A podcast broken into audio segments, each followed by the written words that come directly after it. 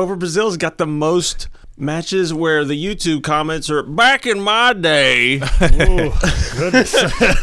but it's more so like this is wrestling, not this fireworks and bullshit that the WWE does now. Now this is wrestling. This is a fucking chin hold for ten minutes, and it's the best ever been. Not this WWE bullshit. It's like there's so many YouTube comments of that on Bobo Brazil matches. It's it's an art form. All right. Welcome to the longest bi weekly episodic podcast of all time, specifically named Tim Bell Pod. I'm Nick, back home in Burbank. Did you know it was it, it dropped under 70 degrees the other day? It was it was crazy. Wow, it was 25 degrees here last night. Go fuck yourself. I've been walking around like like Emperor Palpatine with a fucking hood up, like I'm some sort of evil crypt keeper individual just to keep myself warm. And don't even get me fucking started on my landlord and the problems that I've been having. And I can't use my heat for certain reasons because the heat spits out weird noxious fumes that make me feel bad or give me headaches. So I bundled up in 25 degree weather last night on my fucking couch and tried to survive. So I, I got you beat, Jake. Well, th- I think that's your depression that's keeping you both up, and that's not noxious gas. That's just your depression. That's I'm, I'm going to say this. It is surprisingly no. Okay, all right. Well, I, I di- we'll disagree. We'll agree to disagree. I am also joined by Papa John's Day of Reckoning, Micah J. Loving. Oh, uh, oh, okay. It took me a second. All right. So uh, before I made the big old uh, prediction, because we totally uh, we, we might record these episodes a little bit before they come out. I'm trying to show how much of a psychic I am. I, I missed the Adam Sandler Oscar prediction, you know, because it's all rigged and bullshit. But uh, my next prediction: Chiefs are going to win the Super Bowl. By the time you listen to this episode, the Chiefs will have won the Super Bowl. Jake, you're a bigger football guy than me. What you got? Oh, they've already fucked up the storyline. They've already fucked up a whole angle. Like I've said this time and time again that because of the whole State Farm situation, because you have State Farm with Patrick Mahomes and Aaron Rodgers, you Oh, had an God. opportunity to have them in the Oh, Super yeah. Bowl. They played each other in regular season, but Patrick Mahomes was hurt, so State Farm had a bought show, and the NFL did not deliver a product. So as a make good, they were going to have the Super Bowl with those two, but they already fucked that up. So. I, I don't know what the NFL is doing. They're fucking up their paid shows that they're getting. So I don't fucking know what their problem is. And that, of course, on his kayfabe football rant is. Ladies and gentlemen, boys and girls, children of all ages, Tim Bell Pod proudly brings to you the Eddie Guerrero of the Order of the Arrow, the Martin Kirby of the Pinewood Derby, the innovator of camping violence t-shirt now available at howdidthisgetbooked.com. The Mad Scout Jake Manning. I fucking love the Eddie Guerrero of the Order of the Arrow. I, I'm I'm gonna make a fucking T-shirt of that. All right. Well, if you haven't picked up by now, today we are discussing a great wrestler, a great man, a pioneer, Mr. Bobo Brazil.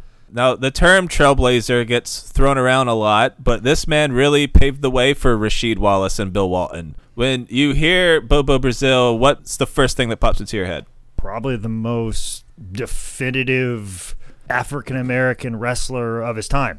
When people think of African American wrestlers in his time period, he's the guy. He's the number one, unquestionable best. It's like thinking about great NBA players and immediately going Michael Jordan. And we're talking decades upon decades of, work. I mean, he was the guy, and he was the top drawing act, delivered in multiple different territories. I mean, the man through and through, in and out of the ring. For me, it uh, after watching every match I can get my hands on, I just hear Cocoa Butt in my sleep now because every announcer just said it fifteen thousand times. Cocoa Butt, like being clubbed over the head with a hammer, as one fast talking nineteen sixties commentator said. Just the Cocoa Butt forever and ever. Every time I see a headbutt now, I'm just gonna be like, "Hey, it's Cocoa Butt."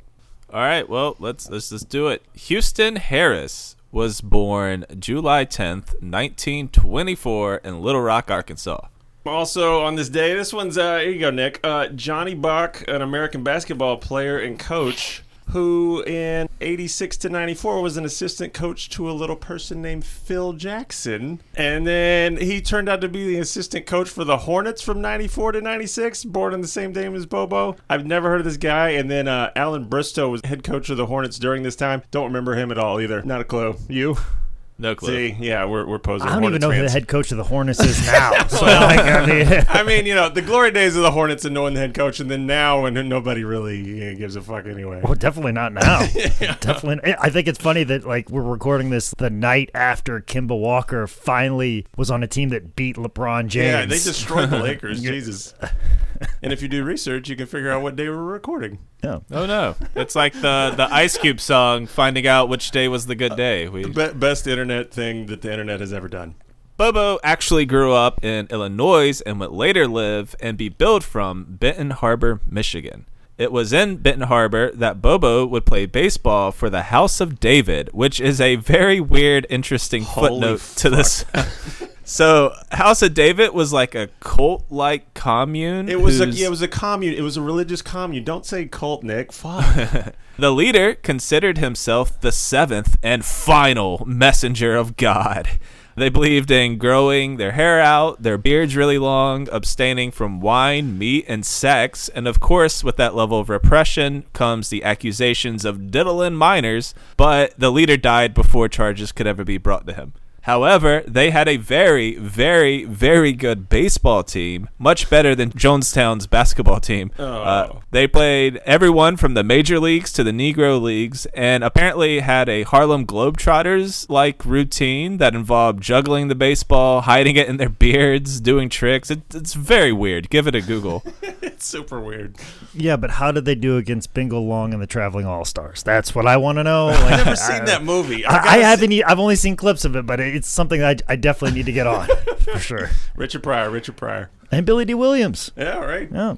Houston Harris at uh, 6'6", 270 was obviously going to stand out on a baseball field, so he'd soon be discovered by Jumping Joe Savoldi, who convinced Houston to become a wrestler. And that is such a common story. Jake, is this is this usually how it goes? A uh, a pro wrestler sees a big dude out in the world, and he's like, "Hey, baby, where you going? Looking like you can kayfabe real good with all them hips."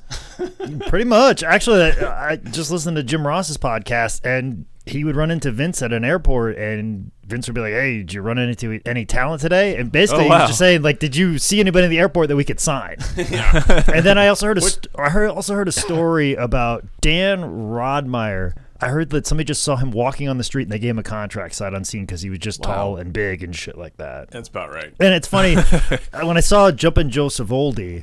There's either two Jumping Joe Savoldis or like Jumping Joe Savoldi is like 150 years old. Because I feel like he like ran shows in the Northeast in in the 80s. I know there was a Savoldi. Uh, he might have been another Joe, just like I'm Jumping Joe as well, or I'm uh, or one of those like work brother situations or work son situations. But like that's when when you struggle all over. I'm like, come on, did you hear about the Savoldi shows back in the 80s in the Northeast, Nicholas? I've got the I got the three quarter inch tapes and I converted them all over to digital format. Like, don't you know about the Savoldi shows? I, I I would did bet a lot of money that there was another Savoldi because if you want a small little detour deep dive, look up Savoldi on Wikipedia. Unlike uh, some people we talk about in this podcast, he actually did play for the NFL. Um, he was a spy in World War II. He infiltrated the fucking mafia in Naples, Italy. He had Hollywood things going on. And in the 1940s, he tried to produce his own energy drink called Dropkick, but they couldn't produce it because they were using all the sugar for World War II. The man is fucking incredible. Read up on Savoldi. He's he's quite the story. After being trained, Bobo started out in 1951, which puts him at uh, around 26 or 27 years old. He'd start out working in Michigan and Canada, with the biggest promotion being Maple Leaf Wrestling in Toronto. Initially, Houston was named Boo Boo Brazil, the South American giant. However, a promoter misspelled Boo Boo as Bobo on posters, as the letter U was not part of the Canadian language until the early 70s. Since promoters weren't about to fix a typo and a bunch of posters they already printed out, they were just like, eh, change your name. Oh, I almost released a poster without my wrestling champion on it. I've a five dollar wrestling poster, and I forgot to put Jeff Hart on it with the with the belt. That's how you create intrigue and mystery. yeah, but I was just like, I, I don't know. I may have to get this redone. But there was a second, I'm like, man, maybe I just release it anyway. So Like yeah. gets people talking. Is Jeff Hart on the show? What's going on? What and then during Jeff Hart. and then the and that's just like when we're talking about digital files. This is like when posters were like probably like etched out in stone and hung up on walls, and like they had like an actual typewriter that made all of them. Like I don't I don't know how posters were made before like printers. Was it the poster for the Indiana show? Yeah, Yeah, I was like, why is Jeff Hart so small on this? because I forgot him. Because I forgot to put him I'll, on there. I'll fit him in right here. right in the corner. I told him to. I told the guy who made it like if you want to get rid of Wrestle Ranger and just put Jeff Hart's picture, eh, but it was like such a low quality, we had to put him kind of off in the corner. So, I'm like, all right, well, whatever. So at the start of Bobo's career, he would only face other black wrestlers as pro wrestling was uh, integrated at the time. Micah, what were you saying before we started recording about how segregation was working? Oh yeah, Jim Crow. Woo. That's all he said, folks. It was, it was real weird that we wanted him to expand upon it once we got on microphone, and he really didn't. So uh, he just he's taking a hard stance on the wrong side of history, and he's just staying there and not explaining why he's there. Much like most people on the wrong side of history. I mean, you know, Jim Crow, and then you think of the crows from Dumbo, and it's my favorite Disney characters. You know, it all makes sense. But that's what's it's, it's funny, you know. Now that you just brought that, I don't. This this shows my ignorance. This shows my blind spot. I didn't realize that there was a time, or would there be ever a time that you would have segregation in wrestling? I think that's the dumbest thing ever, especially the way that I know that pro wrestling operates. You want conflict? yes, exactly. You're trying to create conflict, and that most certainly is how you do it and maximize it, and you make money off of that. Yeah. And and that's kind of probably going to be the weird thing that we talk about through this entire thing. The weird thing about professional wrestling, it can be the most progressive thing ever, but sometimes the reason why it has the progress that it has is because of the bottom line, the dollar. Yep. In the idea that Yep. you you have someone who is an African American champion, and because you're running a territory that's primarily African American fans, and you want to see him become champion and be successful, and those people will pay money to come in and see that person be on top and beat up the white dude, and and promoters see that, recognize that, book that, have that happen, and yeah, sure, that's that's I guess progressive in a sense, but at the same time too, you're only doing that to enhance your bottom line. So it's this weird thing of like representation as as opposed to intent. It's it, it's a weird thing that I mean, it's, it's- it's it's very it's very murky, and especially through a lot of this, it's gonna it's gonna be like that. But like the idea of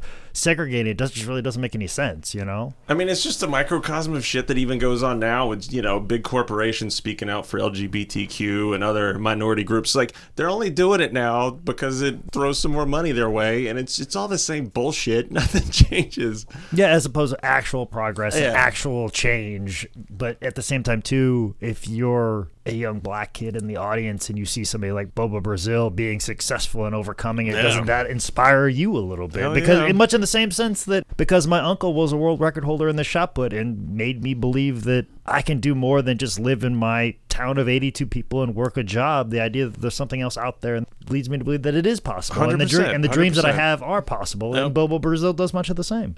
While Bobo was one of the earliest, he wasn't the first pro wrestler to break the color barrier. I tried and tried to find the literal first time it happened, but I couldn't find it. Yeah, me neither. You do have uh, Viro Small, who went by Black Sam. He was actually born a slave, freed after the Civil War, and became a really badass boxer and wrestler. He's credited as being the first black pro wrestler. However, Viro was working pre Gold Dust Trio days, so a lot of those matches were still mostly real fights. Like, I'm sure they took dives and stuff, Oh, but, yeah. you know, it, they were really doing it. You can actually find some match listings of like actual place in New York. So and so went down in the third round. All types of shit. Yeah. It's like 1888. Like record keepers were killing it back then.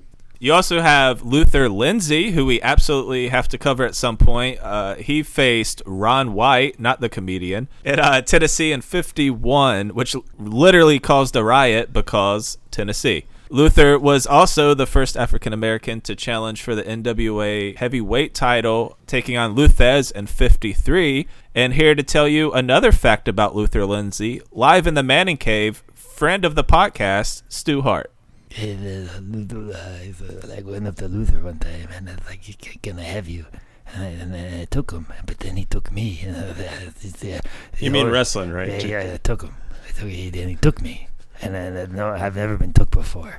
He's the only man to ever take me. Uh, And that's why I was like, I need to, I need to get the picture of the, the, the back of the camera. yeah. Uh, that, that, that, uh, Helen, uh, to take the picture of the man who took me. Right, right, right. And so I took the I took the picture. It looks like he did. Uh, Uh-huh. He took me, and Gotcha. and I put that picture in my wallet. Oh, I don't have any pictures of my kids in my wallet. uh, why would you say that? I, I just, uh, I'm just saying, I have no no pictures whatsoever. Not, You just not, not, want to make that clear. I huh? want to make that very clear.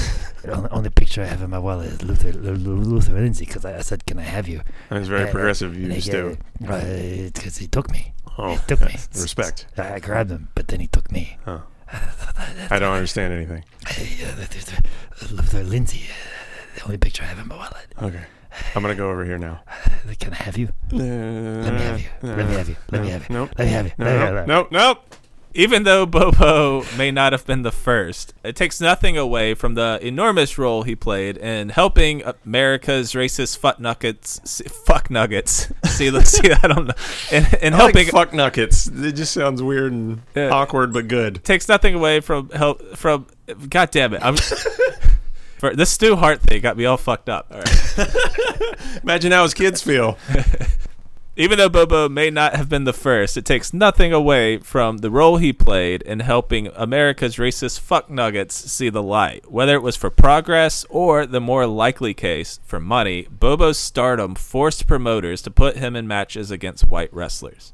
Other wrestlers you might want to look up. Just I don't know if we'll ever get to them. Uh, Reginald Siki, Shag Thomas, Jim Black Panther Mitchell, Jack Claybourne, and motherfucking Woody Strode, who's just one of my favorites. But uh, Bobo paved the way for them to do what they did, and there's there's so many that we'll probably never get to do full episodes on about that you need to look up and check out. And those are just some of them. In 1954, Brown versus the Board of Education ended segregation in schools. That same year, Bobo would head to LA, where he would work against Lord Leslie Carlton, Tom Rice, and the Great Bolo, all known white people. Uh, in the notes, you said honkies. Are you scared to say that, Nick? No, no. I just changed it. I was just checking. I mean, take it back. Ta t- let's take honkies back. You know, We're gonna take it. Was it ever gone? not in my lexicon. At this point, uh, the thing that I found interesting going over match listings, uh, Bobo would win tons out of two out of three falls matches this time, just two to nothing, just bam bam. Oh, damn. I remember uh, when Ring of Honor was booking the Briscoes to win two out of three fall matches, two in a row. And it's like, oh, that's so fucking revolutionary and so interesting booking to create a monster tag team and really put someone over. It's like, yeah, of course, everything's been done and it was done 60 years ago. Bobo would also win the NWA International Television Tag Team titles on two occasions with teammate Wilbur Snyder, who can name 14 respect. types of pretzels. You better fucking put some goddamn respect on Wilbur Snyder's name. We've said this before many a fucking time. I'm going to put some respect on his name. He, uh, credited as the inventor of the abdominal stretch, goddammit. Mm-hmm. and a fucking legend in the Indiana area. Ooh. Also, too, speaking of guys uh, we put respect on, Scott Casey liked us on Facebook. Yeah, he did. So, like, that's what you do. You put a little bit of respect on the Yeah. name, they'll like you on Facebook. or you give them disrespect and then you make somebody put respect on the name and you get a like on Facebook. However, a little, little comment, a little comment. Bobo and Wilbur would drop the belts in early January of 55 as Bobo would head into singles competition working against Mike Sharp, Gene Kiniski, and even getting a shot at the NWA World title against Lou Thesz.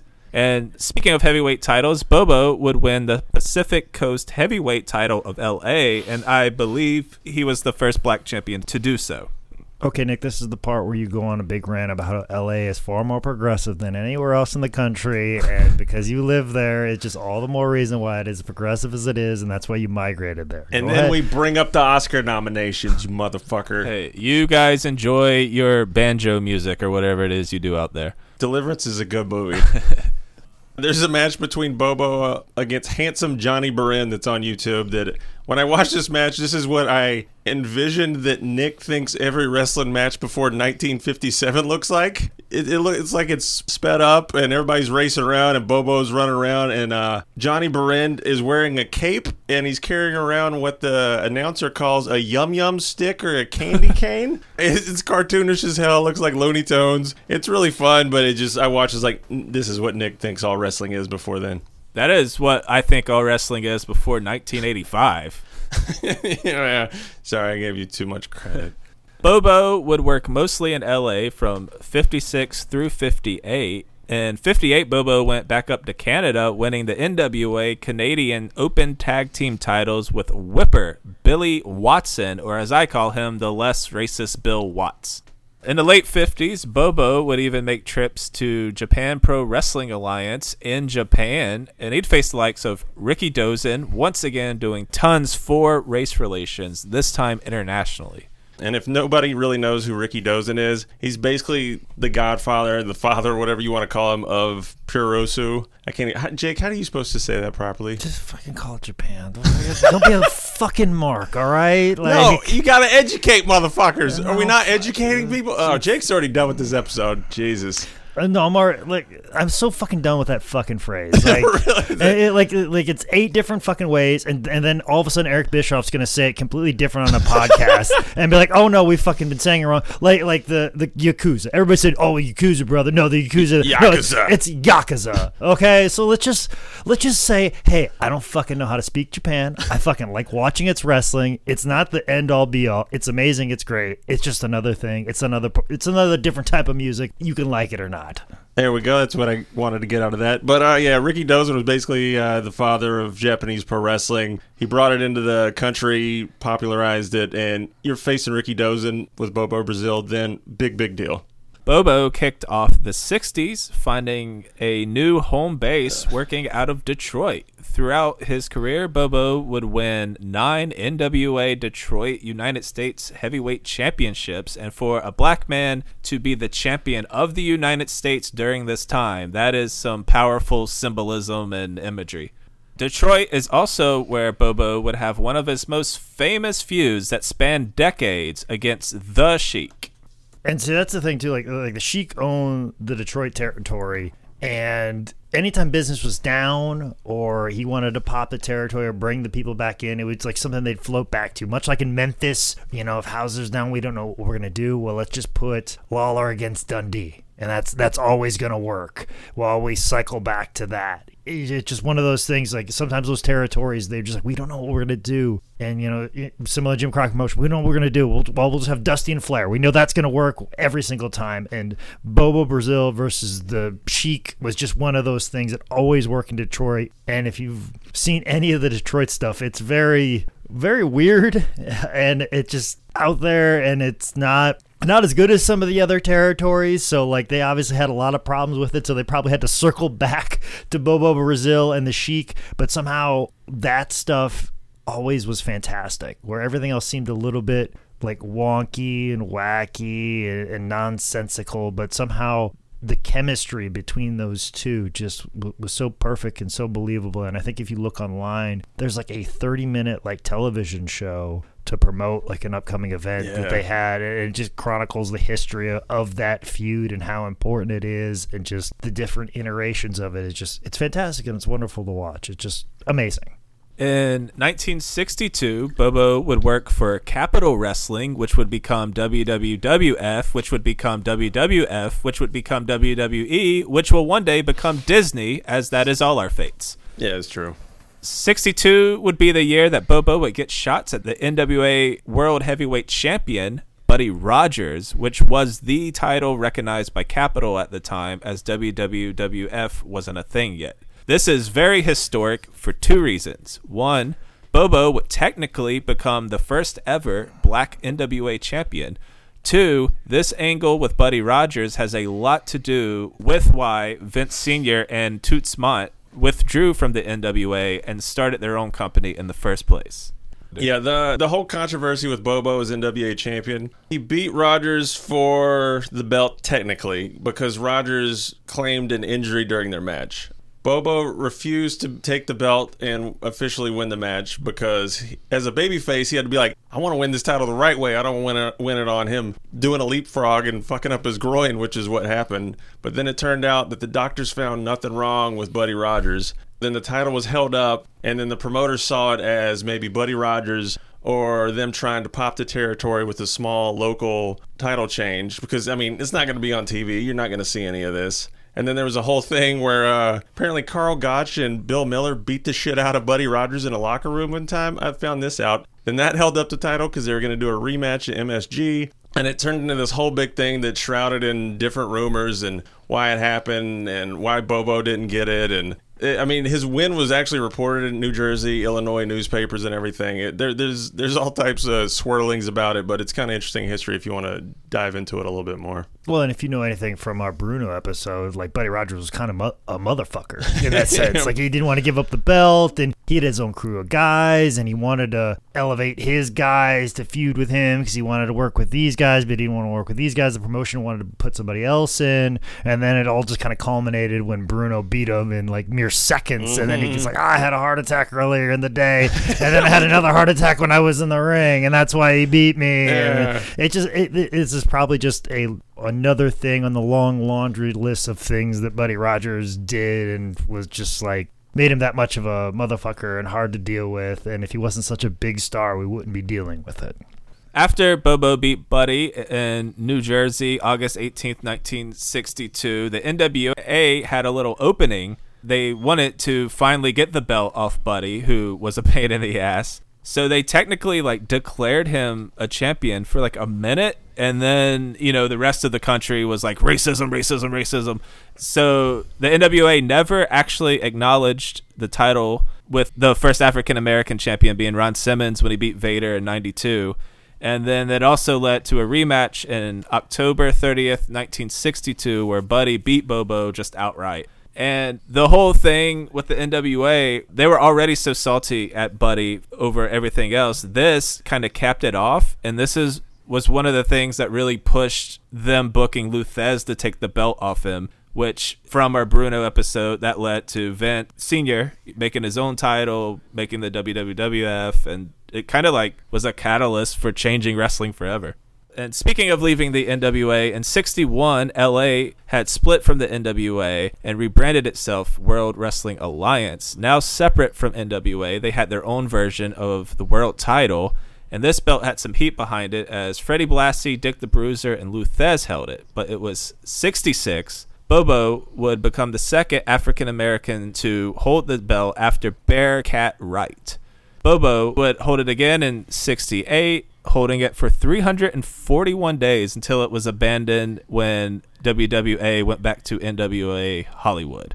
Some matches that I saw that are on YouTube or Daily Motion or just Google them. Bobo versus Fritz Von Erich, 329.60. So you got the whole matchup of the claw versus the cocoa butt. I don't understand some rules back in the day. It's almost like if a wrestler was beating another wrestler's ass so much, the ref would count him to five and get mad at him because it's basically Bobo repeatedly cocoa butts Fritz's ass so much. The ref DQs him he loses the match and fucking cops come into the ring. There are two cops that come into the ring. Bobo pulls up Fritz again. Coco butts him again. And the end of the video is the cops putting Bobo's hands behind his back and apprehending him. So yeah, that's that's yeah, that's a sign of the times. Um there's a match between him and Hans Schmidt, who's a German wrestler. My, my favorite part of this is the commentator doesn't call it a top rope or a middle rope. He calls it a top strand or a middle strand. And I want that to start a trend. Also in this match, Bobo headbutts Joe Moscato, the ref, who I think was the ref in the Fritz von Erich match that got the cops caught on him. So fucking A. There's a fun match between Bobo and Duke Keomuka. I probably screwed that up, but uh, basically it's a Japanese gimmick.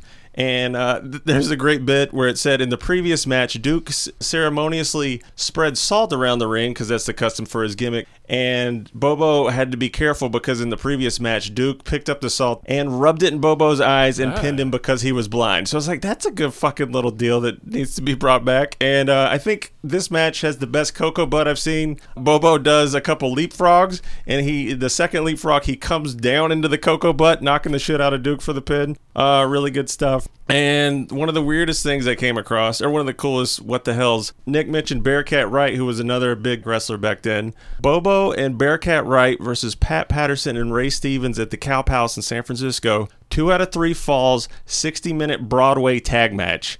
And I did some fucking research. It was like, I, I think Ko- Kobashi and Misawa had uh, 60 minute tag draws with Kawada and Taue. And then I think there was one in uh, New Japan, and All Japan Women's did them a bunch in the mid 80s. But Jake, do you know of any 60 minute Broadway tag matches that you've been a part of or know of or anything? Because that's Been a part of, yes. Well, ours was a little work, just just for whatever reason. But I'm pretty sure the Crockett's did it multiple times. Like, uh, like midnight and rock and roll probably. Well, I was thinking more like in the 70s with Oh. like maybe a Flair Valentine versus Blackjack Mulligan and Masked Superstar or whoever. Gotcha. Uh, probably done to death, but just that match you laid out right there. Ray Stevens, Pat, Patterson, Patterson, Bearcat yeah. Wright, and Bobo Brazil. Cow Palace, Jesus. I mean, I, I I can't even imagine how amazing that match was. right? Bobo would also spend the 60s working in what was now WWWF, taking on the likes of Gorilla Monsoon, Freddie Blassie, and he even tagged up with the great Bruno Sammartino. And Bruno had nothing but good things to say about Bobo in and out of the ring. And you know Bruno tells it how it is.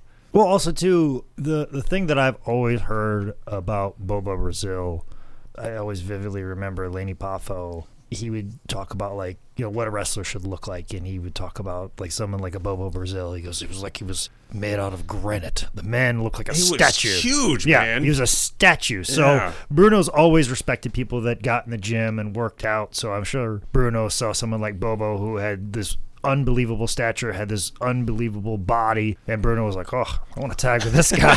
this is this is the guy that I, I could see tagging with me." And yeah, you don't see Bruno in, in too many tag matches, especially when he broke off. But like in the situa- situation, like, oh no, this guy this guy tag with me It will be quite the formidable force. While working for Vince Sr., Bobo would not only become the first ever WWF United States champion when he defeated handsome Johnny Barend in 63, he won it a record seven times.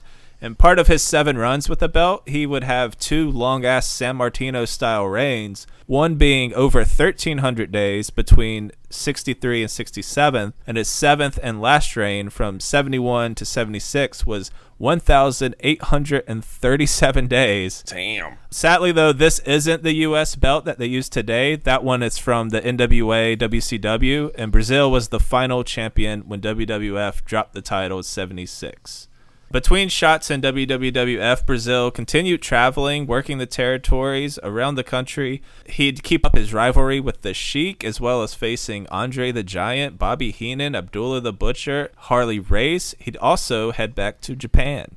And what people also need to understand is as big as a face as Bobo was in America, which for a black man in the 50s, 60s to be that over as a face, people loved the fuck out of him. Big time wrestling, I mean, he was the biggest face going. And but when he traveled to Japan, he was a heel, obviously. He was a Gaijin. He obviously did the heel gimmick, but he didn't just do a, hey, I'm going to do some bad shit here, bad shit there. I don't know why I did that voice right there. But he went full psycho fucking heel. You know how the ring girls bring the flowers out to the wrestlers and they bow and accept him? Well, Bobo would bite into the flowers and eat the fucking flowers. Um, he would spit them out all over the place. He went completely madcap. There's not too much footage of it. There's a Jack Briscoe match that you can see it in. We'll touch on later. But Bobo would heal it up. He knew all the gimmicks. He knew how to be the crazy wild man, and it's it's gorgeous to see. There's uh I think it's my favorite Bobo match. Um him versus Giant Baba, 5 16 69. It's a 30 minute draw. It like with a lot of Bobo matches back then, uh you're not going to see too many high spots, but it's lots of good selling. They're working their ass off, and I don't know what it is. They're those rare matches where you see the the microphone is right on the ring and it picks up everything. And this Baba match is one of the most amazing kind of peek inside that I've seen. You Bobo is, does not shut up the entire match. He's yelling at the ref. That's a fast count, ref. What's that choking there? And then he's uh, no, no, no. Watch those fingers. Watch those fingers. And then he has Bobo in a. Or he has Bo, it was Bobo versus Baba. It's tough. Sorry. Uh, he has him in a bear hug and he's screaming to the crowd. I'm breaking him in half here. It's just it's so fucking fun to hear Bobo react to everything positive negative to sell the story of the match. And i probably i recommend this one more than any of them. Watch baba versus bobo 51669 and then uh, the Inoki match from uh, 4 5 69 is really good because Bobo basically gets his ass beat and then hits the Cocoa butt out of the blue in Japan and wins it clean. And the best part is the fans go fucking bonkers. They start throwing ring seats like they're flinging in from Terry Funk and Cactus Jack getting hit with chairs and trash flying in like it's a shitty Monday Nitro. I can't recommend those two enough. Those are fun to watch for some old school Japan Bobo stuff. 77 would be a big year for Bobo. He would get a shot at superstar Billy Graham's WWF championship. He'd also work in Mid Atlantic and he'd win their U.S. title, feuding with Blackjack Mulligan and later Ric Flair.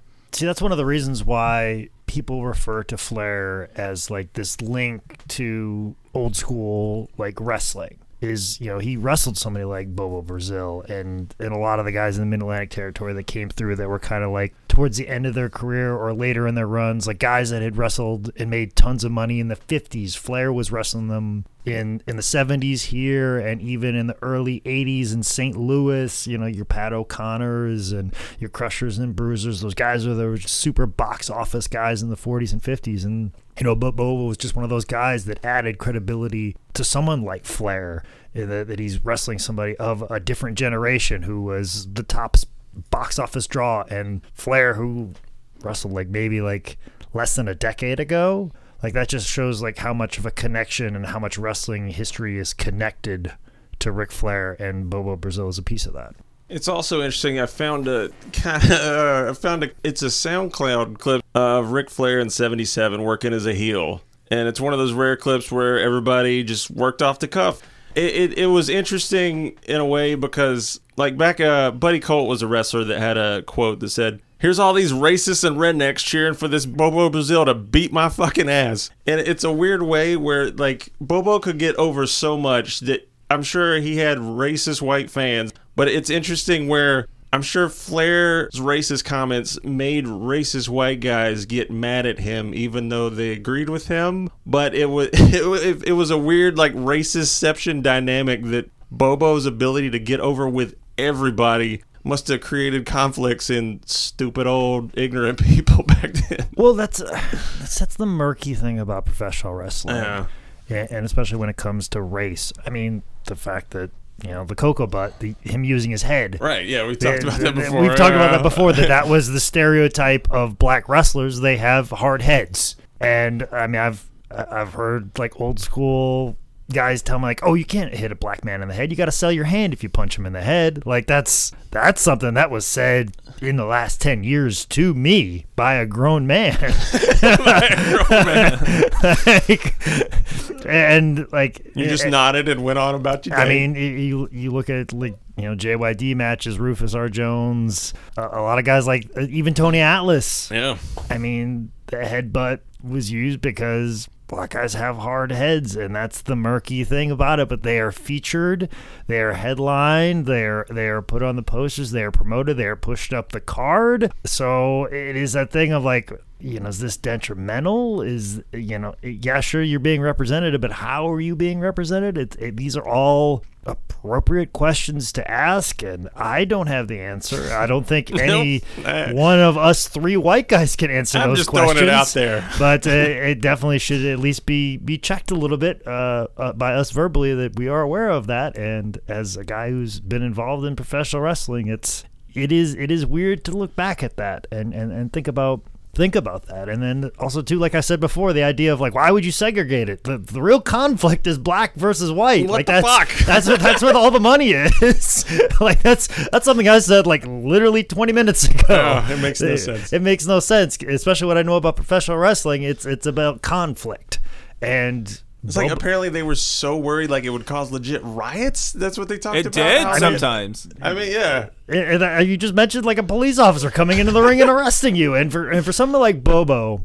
to know that he has to go out and deliver a main event caliber match, knowing as soon as he leaves the building he's going to get treated like shit, whether he's a good guy or bad guy. That's one thing that I I think people have talked about with Jackie Robinson. People talk about we've talked about before with like our, our Babs and Ethel mm-hmm. episode as well is just what what those women had to go through when they left the building. Not to mention what they went through while they were in the ring trying to do their job. And Bobo did it for decades. Yes.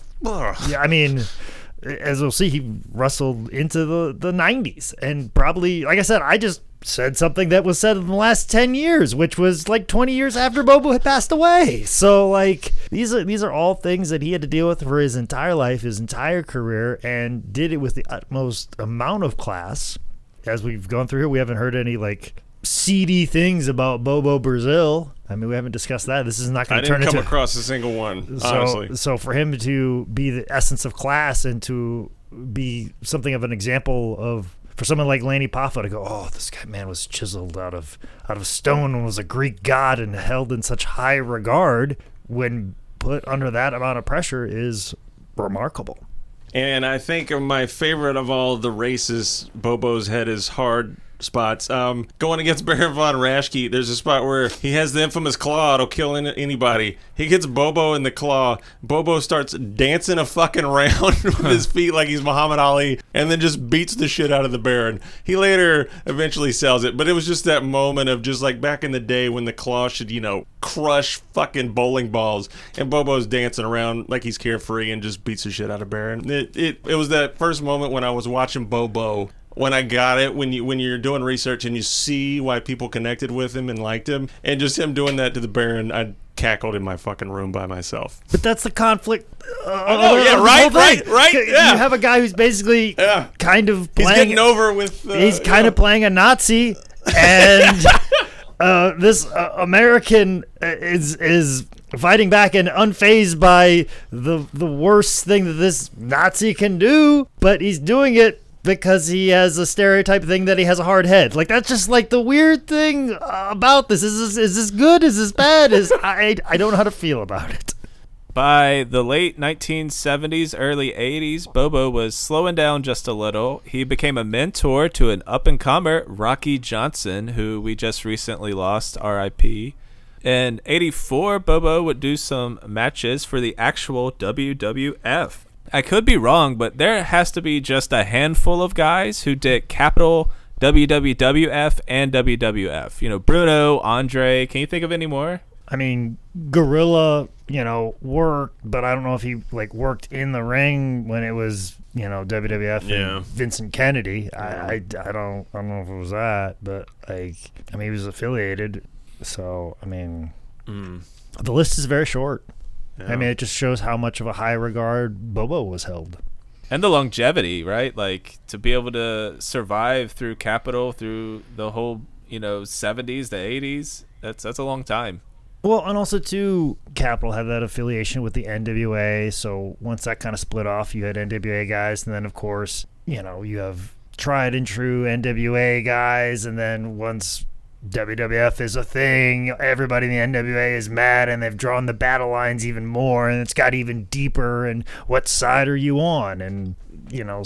Some guys will just be like, "Oh, we're clearly over here now," and fuck WWF. And for someone like Bobo, he could pretty much pick and choose. Like if he worked for WWF and then went down to Jim Crockett Promotions, like, hey, you want to use me in NWA? But absolutely, Bobo, come on in. like, just one of those guys that can come and go as he pleases. Uh, very similar to Harley Race. You know, like nobody's gonna raise a stink that Harley Race is going to WWF and putting a crown on and calling himself the king of wrestling. And then when he comes back, you're like, sure, come on back. We'll we'll make you Vader's manager, and we're not gonna think twice of it. We're not gonna hold any ill will against you. We're not even gonna say anything about it. Come on in. Nobody's gonna think twice about it. And Bobo was just one of those guys. Another cool thing I found Vince in front of a WCW sign, Big John Studd, 71484. It's on YouTube. It's a weird thing where WWF would have stuff on WTBS and it was WC. No, don't you know the story? I don't really. You don't fucking know the No. story? So before Jim Crockett Promotions was on WTS, it was it was Georgia Championship Wrestling. No. And basically Vince came in and bought the airtime on WT, WTBS. And he was like, all right, well, I'm going to put WWF on this because he wanted to go national. And TBS was national. So I'm gonna, he just came in and bought up Georgia Championship Wrestling. I think it's referred to as like Black Saturday or something like that. and just basically said, Yeah. I I own Georgia now Yep. this is this is what I'm gonna do, and I'm gonna put uh, WWF on TBS. And he, he he put it up there, and everybody in the area fucking hated it. Like the ratings went down. wow. And Turner's like, I can't put your fucking brand of wrestling on TBS. So he just basically made some sort of settlement with Vince and said, You go on and do your thing, and I'm going to do something different. And that's how Jim Crockett Promotions became basically the thing that filled that time slot on TBS. And now that, you know, Georgia doesn't exist anymore, you know, Crockett, come, come on in because some of your guys were working here anyways. You know, your product is very similar to what was produced before because it's a very, like, a very serious product. Also, too, like, some of the matches you see on TV would be far more competitive. Yeah. Like Vince was just putting squash matches Right. on TV, and then everybody in the South that were loyal TBS followers were like, "What the fuck is this We shit? want competition. what the fuck? You're just gonna put on job matches? Fuck this! like you're just gonna have, and also too, like the- you'd just be like guys are just lumbering around beating up jobbers. It wouldn't be anything spectacular. Just be like slow plotting, big individuals. Like no, we want we want guys like Buzz Sawyer beating the fuck out of somebody. I mean, we're just having them beat the fuck out of somebody. We want there to be a lot of action, not just like stalling and Yeah. test of strengths Yeah. and stuff like that. Like no, if you're gonna have like job guy matches, you're gonna beat the fuck out of this fucking guy. I want to see some power slams, some superplexes. I want this guy not to work for a couple months. Yeah. So like that that was the whole thing is basically that's how, how you went from like Georgia Championship Wrestling being on TBS to all of a sudden Vince McMahon and then finally NWA Jim Crockett Promotions. Holy shit. Uh, one last thing I'd like to get in about just stuff that I found while doing research. Uh, look up the Bobo Brazil versus the Sheik match on YouTube. It's the 13 minute match, 1984. It's it's interesting to see a 60 year old Bobo versus a 58 year old Sheik. They're still, you know, what 20, 30 some years into their feud, hitting each other with chairs, stabbing each other with foreign objects, strangling each other, bleeding all over the place. But there's there's a bit that I didn't see coming that I, I'd love finding this random gold. Is before the match, there's a small in studio segment for this Michigan uh, Championship Wrestling, and the base host is talking to the heel manager and a heel wrestler, and they're saying, "Oh, we didn't interfere to cost Bobo the match. We didn't interfere." Then they cut to the match of Bobo and the Sheik. It shows the heel manager and the wrestler cost match. Then it, it bookends back to the studio, and this heel manager totally loses his fucking mind. He goes into the next room, which is apparently the post production tape room. He comes back out with the supposedly the tape of the match between the Sheik and Bobo. And he starts pulling it out of the tape, ripping it to pieces, and stomping on it. And then you get the, the face host screaming at the TV saying, If anybody's watching this and recording it, please send us the tape. Please call me at the studio. I, I don't know why this has. I, I, I feel like this should be done. It, it was such a great little stupid angle. Please, please watch that for sure. Bobo Sheik, 13 minutes on YouTube. I think they did that with the last battle of Atlanta Really? Oh. Because I think there was an Or- issue yeah. with like the recording of it, and they couldn't play it on TV. So then they had this thing like you're gonna stop it right there, and they can play it because they didn't fucking have it. And then they made up the thing that somebody went in there and. Yeah. That's So good. uh, knowing what I know about the Detroit territory, that was probably the case. yeah, the way some of that stuff was filmed, they probably like, oh, we just ran out of tape. Sorry, we missed that that this important match you were trying to see. Sorry. Bobo Brazil retired in 1993 after an over four decade career. His last official match was in Chicago, Illinois against Kelly Kiniski, son of rival Gene. Bobo was inducted into the WWF Hall of Fame class of 1994, and he was inducted by none other than Ernie Ladd. That's right, Ernie Ladd, the only man possible that could have ever inducted Bobo Brazil. Let me tell you about Bobo Brazil. He was a man in his time. Uh, time back in the day. Yeah. Ernie Ladd's time, in fact. A time where he, he being Bobo Brazil, because pronouns are important.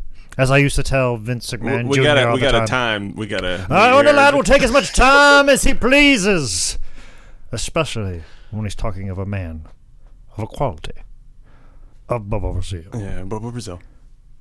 He was referred to in my day, back in the day, Ernie Ladd's day, as one mean motor scooter. A man who would break his foot off in your ass. A man that need not be messed with. A man of the same caliber as the big cat Ernie Ladd. Thank you, Ernie. Are you done? Yes, I'm all done. Talking about Bubba Brazil. A man, a stature man, chiseled out of granite, a man very similar to the stature of the big cat on lad. And that truly is exactly who Bubba Brazil was. Thank you. Thank, thank you, Ernie Ladd. You told me before we started this that you didn't watch the actual Hall of Fame speech. You nailed it, like line for line. I just I just guessed. Ernie fucking kills it. I I, I, I want to point this out, but Ernie's just I I mark out for Ernie now. Like I saw him do this. Like, does Ernie have his hands in every single thing that is involved with black wrestler? Almost two seats away from Bobo at his Hall of Fame, Regis Philbin. What the fuck?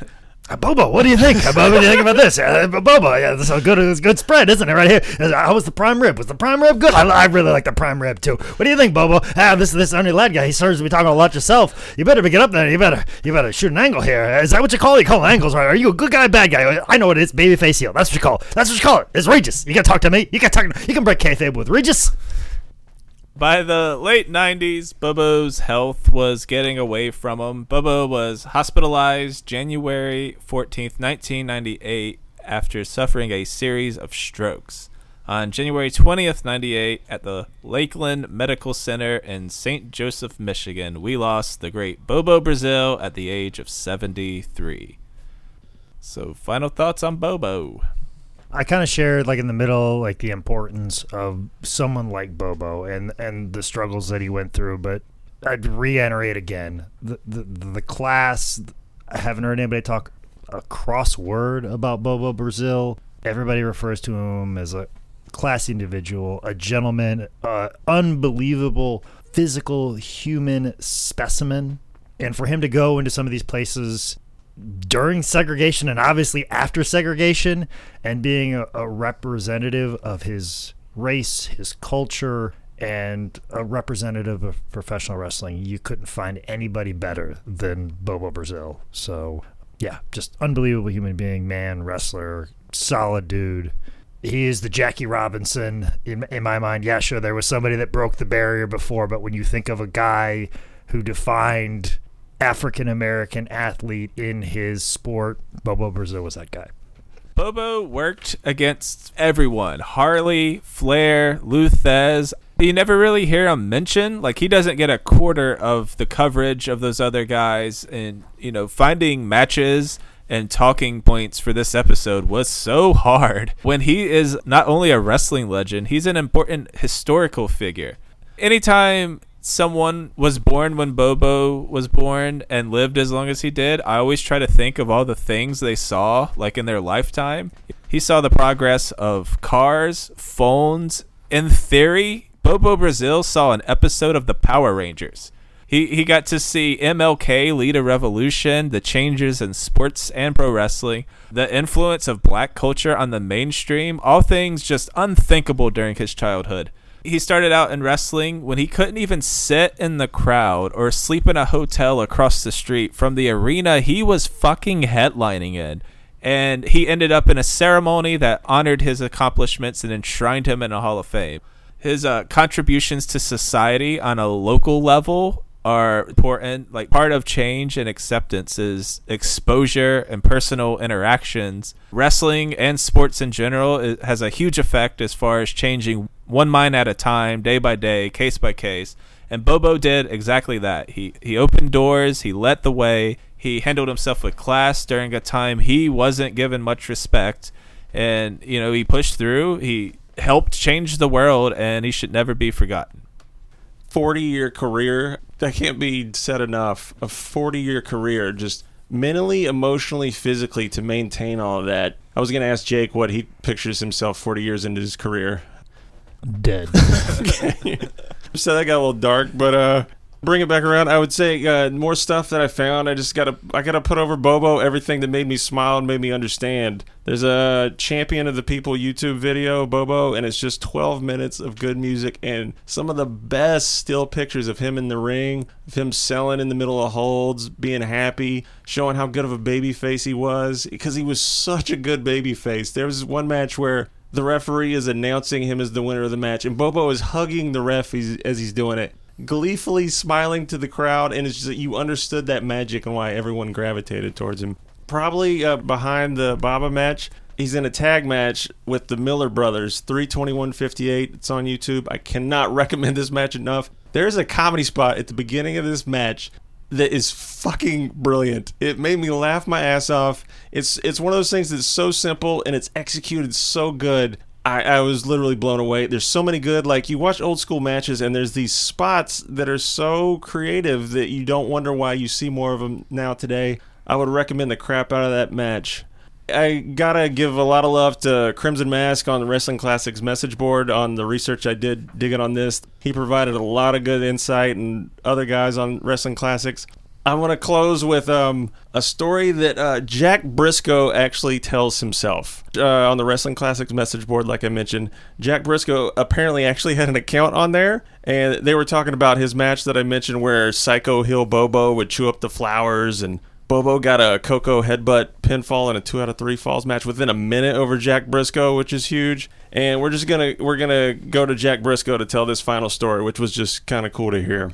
I didn't work with Bobo very much. I didn't think it was a very good match. I kind of put it out of my mind. Bobo was a hard work for me because our styles were so different. Bobo was a loner. He kept to himself. You never saw Bobo except for the dressing room. Even on Japan tours where everybody ate together and drank together every night, Bobo kept to himself. But don't get me wrong, I like Bobo a lot. I remember one time when I was coming to Japan and he was already there, and I got a phone call from Dory, and Dory asked me to please bring Bobo some Red Man chewing tobacco because he loved him some Red Man. When I got there, he asked me, Did you bring me my Red Man chew? I said, Yeah, Bobo. Opened up my bag and threw him a couple of pouches. His jaw dropped and he goes, Jack, is that all you brought? I just looked at him like, Yeah, Bobo, isn't that a lot? He just said thank you. About a half hour later, he goes, I can't believe that's all you brought. I just smiled and opened my bag up. Then I have the rest of his tobacco, well enough for the rest of his tour. Bobo's eyes lit up and he gave me the biggest hug. I got him good on that one. And that's the type of pranks in the ribs that we should be doing. Not filling people's bags up with shit. So thank you, Jack and uh, Bobo, for doing good ribs. And for Bobo, he said, What street did he grow up on? He grew up on Tough Street. If you've noticed some ads in this or the last few episodes, it's because we trying to get paid. If ads bother you, I, am gonna start putting the episodes ad free on our Patreon on the uh, one dollar tier. That is the lowest they'll let us do. One dollar a month, twelve dollars a year. Uh, Patreon.com slash TenBellPod. Speaking of Patreon, thank you to everyone donating, including some new subscribers, Jake. And most notably, Richard Atkins, Bob Satnin, which Big Bob, thanks for all the support, not Yeah, just thank you, here, but also on How Did This Get Booked. Appreciate you too. Also, too, big thank you to Dave Simotin. Simotin? Uh, I'm gonna, I'm gonna say it a couple different ways. you're gonna Make- nail it one of the I'm, I'm gonna nail it. Uh, uh, Simotin. I think I already said it that way, and I think that's the way it's said. So, uh, Dave Simotin. Th- Uh, thank you, Richard and Dave. I want to say it too. yeah, Richard, Bob, and Dave. Richard, Bob, Dave. Thank you so much for all your contributions on Patreon, and uh, hopefully I get to say some more names and mess up some more last names. So Simo ta. Mm. That was the worst one. Fight the patriarchy and the algorithms by rating and reviewing us wherever you're listening. With our move to Anchor, we are on all types of shit I've never heard of. So help help us out. Um, follow us on social media at 10bellpod. There is a 10bellpod.com. Follow Jake at Men Scout Manning, Micah J Trotter 27 on the Twitters. Boo. I am N I C K O H L E S S A on Twitter and Instagram. I'm sorry, folks. This is Tony Schiavone, and we're all out of time. It's Sting.